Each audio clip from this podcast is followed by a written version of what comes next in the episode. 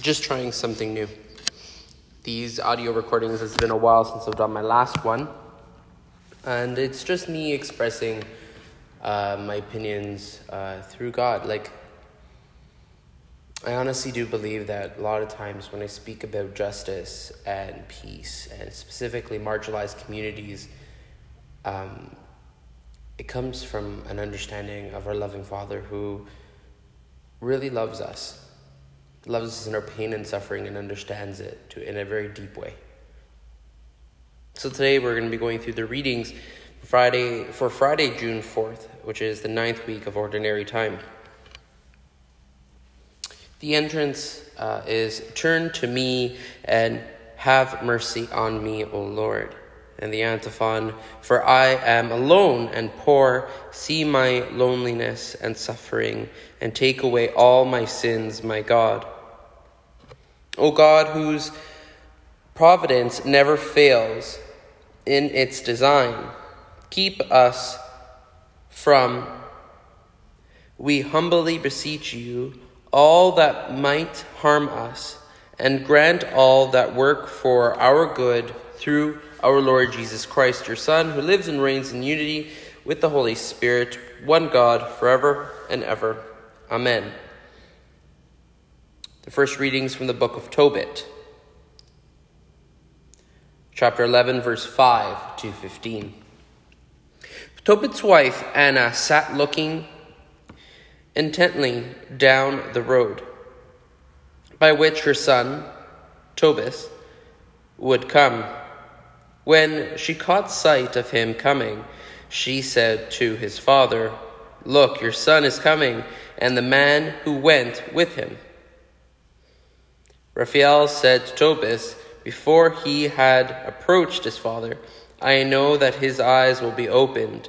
Smear the gall of the fish on his eyes.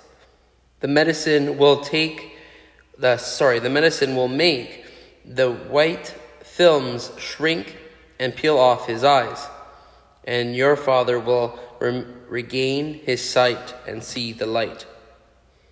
Then Anna ran up to her son, threw her arms around him, saying, Now that I have seen you, my child, I am ready to die. And she wept.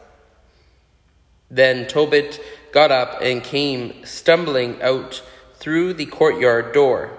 Tobias went up to him with the gall of the fish in his hand, and holding him firmly, he blew into his eyes, saying, Take courage, Father. With this, he appealed the medicine on his eyes and made them smart next, and made them smart. He applied the medicine on his eyes and made them smart. Next, with both of his hands, he peeled off the white films with the corners of his eyes. Then Tobit saw his son, threw his arms around him, and he wept and said to him, I see you, my son, the light of my eyes. Then Tobit said, Blessed be God, and blessed be the great name. Blessed be all his holy angels. May his holy name be blessed. Throughout all the ages, through he afflicted me. He came, had mercy upon me. Now I seen my son Tobias. The word of the Lord. Praise to you, Lord Jesus Christ. The responsorial psalm is Praise the Lord, my soul. Praise the Lord, O my soul. I will praise the Lord as long as I live. I will sing praises to my God all my life long. Praise the Lord, my soul. It is the Lord who keeps faith forever, who exalts justice for the oppressed, who gives food to the hungry. The Lord sets the prisoners free. Praise the Lord, my soul. The Lord opens the eyes of the blind. The Lord lifts up those who are bound down. The Lord watches over the strangers. He upholds the orphan and the widow. Praise the Lord, my soul. The Lord loves the righteous, but the way of the wicked he brings to ruin. The Lord will reign forever. Your God, O Zion, for all generations. Praise the Lord, O my soul. Alleluia, Alleluia. All who love me will keep my word, and my Father will love them, and we will come to them. Alleluia, Alleluia. Reading from the Gospel according to Mark. Glory to you, O Lord. While Jesus was teaching in the temple, he said, How can the scribes say, to, say that the Christ is the son of David? David himself by the Holy Spirit declared, The Lord said to my Lord, Sit at my right hand until I put your enemies under your feet. David himself calls him Lord, so how can he be his son? And the large crowd was listening to him with delight.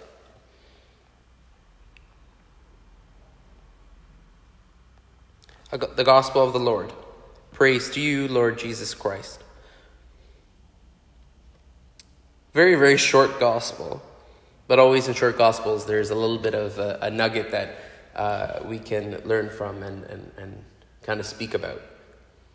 In this very, very short gospel reading, we hear about Jesus talking about who Christ is, Christ being the Son of, the, of God. And, and, and, you know, in Scripture, so when he, what he's talking about right now is a fulfillment of Scripture. In the Old Testament, we have an understanding of who God is uh, in the Jewish perspective, an understanding of who the Savior will be when he comes. So, part of that is a descendant of David uh, and trying to understand what that means. Usually, a descendant, or when you look at your ancestors, you have this sense of awe and understanding. And it's weird to understand that, you know, as much as, you know, you're um, they're almost this hierarchy that you're lower from your descendants. In this case here, the descendant is the greatest of all, which is Lord. So it's hard for people to understand how can you be the son of David, this great king, and then also that great king will call you Lord. When we talk about uh, who is the greatest in heaven, uh, this reminds me of that. Was who is the greatest in heaven? and uh, we get the responses that the least of our people, uh, the greatest of our people, is the least in heaven. Right? Like what our understanding of, of uh, beauty, our understanding of goodness, our understanding of faith is different than what is seen through the eyes of God. And it's time for us to start stepping back and understanding that. In the responsorial psalm, we hear um, a lot about who God is and what we kind of forget that He is the God of the oppressed. He is the liberator, someone who will come to our rescue during difficult times and persecution. As a white, as a white European male, I don't feel that sometimes, right? Because I, I, I have privilege. I don't need um, that liberator as a queer person, yes but as a white European male who is, um, people can assume that I'm straight, I benefit from that privilege that I have.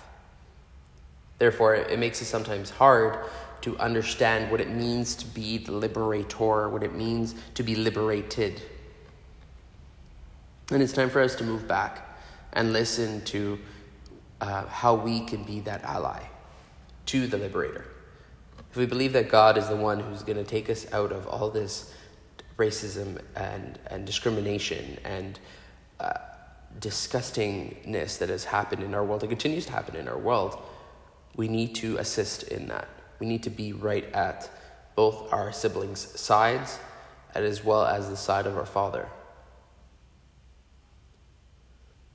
I was talking to someone this weekend who uh, used to be very, very faithful and they used to be very Christian. And um, recently, they have moved towards an understanding of spirituality, that they are less Christian and more spiritual. I would argue that they became more Christian Because often when we talk about what Christian means, when someone says they're a Christian, that is, they don't, they don't live that out. Some people who say that they're atheist or agnostic sometimes show more of the, more love than the loving Father. And when we sing the song, they know that we're Christian by our love. Is that true? Do we love with the Father's love? Do people under equate that with Christian? No, right now, not at all. Right now, when they think Christian, they think fear. When I look at the cross, it makes me feel love and understanding. But sadly, for many people in this world, when they look at a cross, they experience hate. They experience